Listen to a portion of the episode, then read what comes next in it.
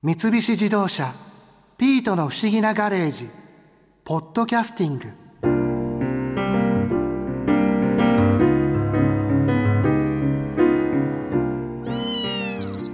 え、どうしたピート、僕がスマホで何を見てるのか気になるのか。これだよこれ。そう、地図だ。ほら、修造さんたちが商店街で外国人向けの観光マップを作るって話してただろ。だからこの辺りで観光スポットになりそうなところはどこかなって地図アプリで調べてたんだ。それに今日、株式会社ゼンリンの岡田裕樹さんからお話を聞いて、地図の仕組みがちょっと分かったからね。岡田さん、ゼンリンってこう、ま、地図の会社だなっていうのは分かるんですけれども、具体的にはそのどんなことをされてらっしゃるんですか。日本全国の地図データを作成提供している会社になるんですけど、うん、一般的に地図を作るっていうイメージだと、測量をする、建物の位置を測るだったり、はい、飛行機を飛ばして空から位置を確認するだったりっていう風な一般的な測量っていうところではなくて、我々はそこから測量して出来上がった地図の上に情報を詰め込んでいくような会社になります。例えばあの信号だったりバス停だったりとか、そういうものっていうのはもともと入ってる情報なんですか。そこもゼンリンが入れてるような情報になりますね。例えば今信号機っていう話が出たんですけど、交差点の名前、通りの名前っていう風な道路の話でいけばそうですし、建物でいけば建物名もそうですし、そこのいっかいにコンビニが入っていればコンビニの名前っていうところも取ってきたり、どんどんどんどんその形に情報を埋め込んでいくっていう風な業務をしています。それでこう出来上がった地図っていうのを出版されてらっしゃるんですか。そうですね、我々のメインの商品である住宅地図っていうところが日本全国で今親しんで使っていただいてありがたいんですけど、そこから少し発展してデータという形で、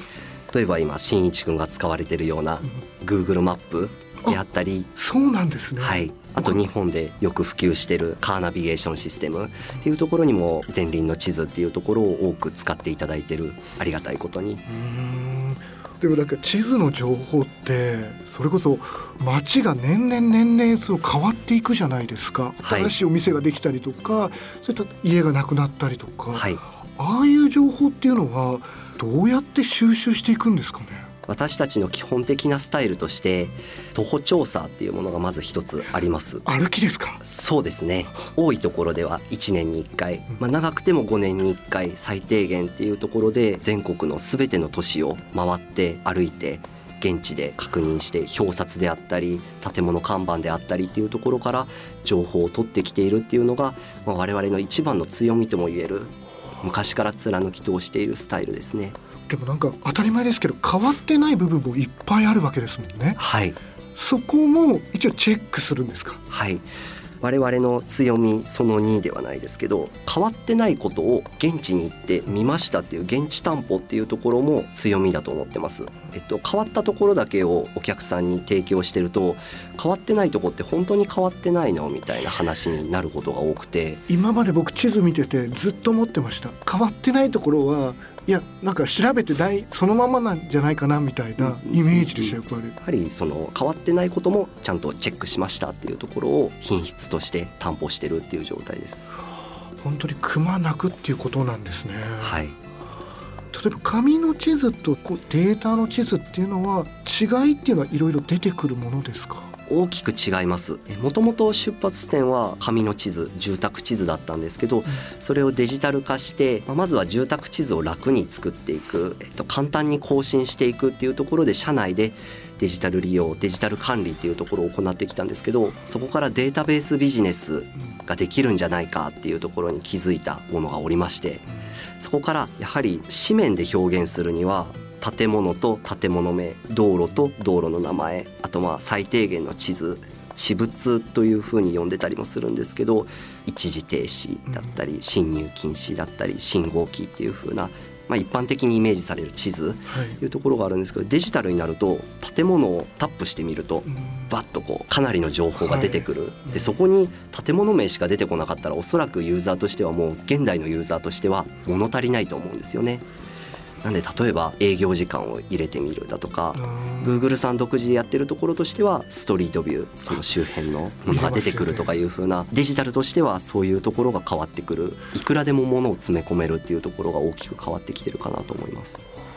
あのカーナビで必要な地図データってなると、また普段その住宅地図でこう調査されてるデータとはまた違う情報が必要になってきたりするものですか？そうですね、カーナビで使われているまず見た目の地図っていうところは住宅地図データベースっていうところを基本に作られているものになるんですけど、そこからカーナビの一番の機能としては経路探索、ナビゲーションを行いますんで、道路に対してまず通っていい道路なのかどうか、例えば福音道路の幅がさんメートルもないようなところであれば大型車通れなくなりますし、はい、あと目的地に早く着きたいという意味では速度規制であったり時間帯での通行禁止であったり、かなり注意を払ってナビゲーション用のデータっていうところを作ってます。それもこう街を歩いて取っていくんですか？ナビのデータの整備は歩くっていう調査に加えて車で走るっていう調査のにほんで行ってます。まず歩くっていうところに関しては、交差点にどういう標識が立っていて、その標識はどっちを向いているからどの道路用の規制なのか、大事ですよね西から入ってきた人用の規制なのか、それとも南から入ってきた人用の規制なのかだったり、どっちに曲がっていいかとかいうふうなところがありますんで、そういったものを現地でこう写真を撮りながら、この位置にありましたよっていうところを地図上にこの位置ですっていうふうに整備をしていくというふうな形になります。で車で走るっていうところの役割としては路面のペイントですね。路面のペイント、主にはやっぱり歩道から見えるものと車道、例えばよんしゃせんもあるような車道だったらよんしゃせんのうち一番右側を走ってるとそこでしか見えないものっていうものもありますんで、まあ、そこでまず標識を取る、徒歩調査と同じようなことをしてるんですけど、それとは別に道路ペイントなので白線であったりU ターン禁止の表示であったり、あと速度規制も書いてありますし、あとスクールゾーンとかそういうものも路面に書いてあったりしますんで、うん、そういうものを車両で走って取得するっていうような調査を行ってます。それはカメラが車についてるっていうことなんですか？そうですね、なので調査員はカメラを操作しながらどこを映すとかいうわけではなくて、決められた道路を交差点の例ですけど全ての方向に曲がる形で何度も通らなきゃいけないんですよ。はあ、そこまっすぐ行ったり右に曲がったり左に曲がったり、そうですね、はい、右に曲がったタイミングで見える標識っていうものもあったりしますんで、うん、そういうものをきめ細やかにあらかじめこのエリアを走りますってなると全ての道路をちゃんと走れるように、加えて効率的に一筆書きで一気に走れるようにっていう風な調査計画を行って、実際にそれに沿って車を運転するようなイメージですね。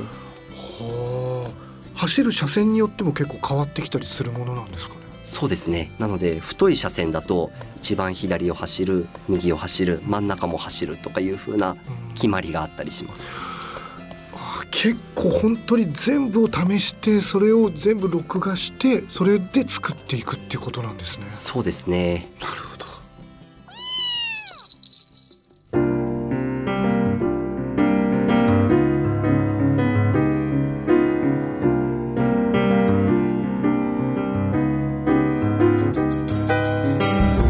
自動車ピートの不思議なガレージポッドキャスティング、このお話はドライブ・ユア・アンビション三菱自動車がお送りしました。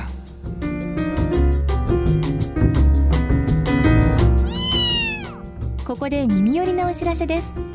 ピートの不思議なガレージをもっと楽しみたいという方は、毎週土曜日の夕方ごじ、東京 エフエム をはじめお近くの エフエム 局で放送の三菱自動車ピートの不思議なガレージをお聞きください。外に出かけたくなるとっておきのお話満載でお届けしています。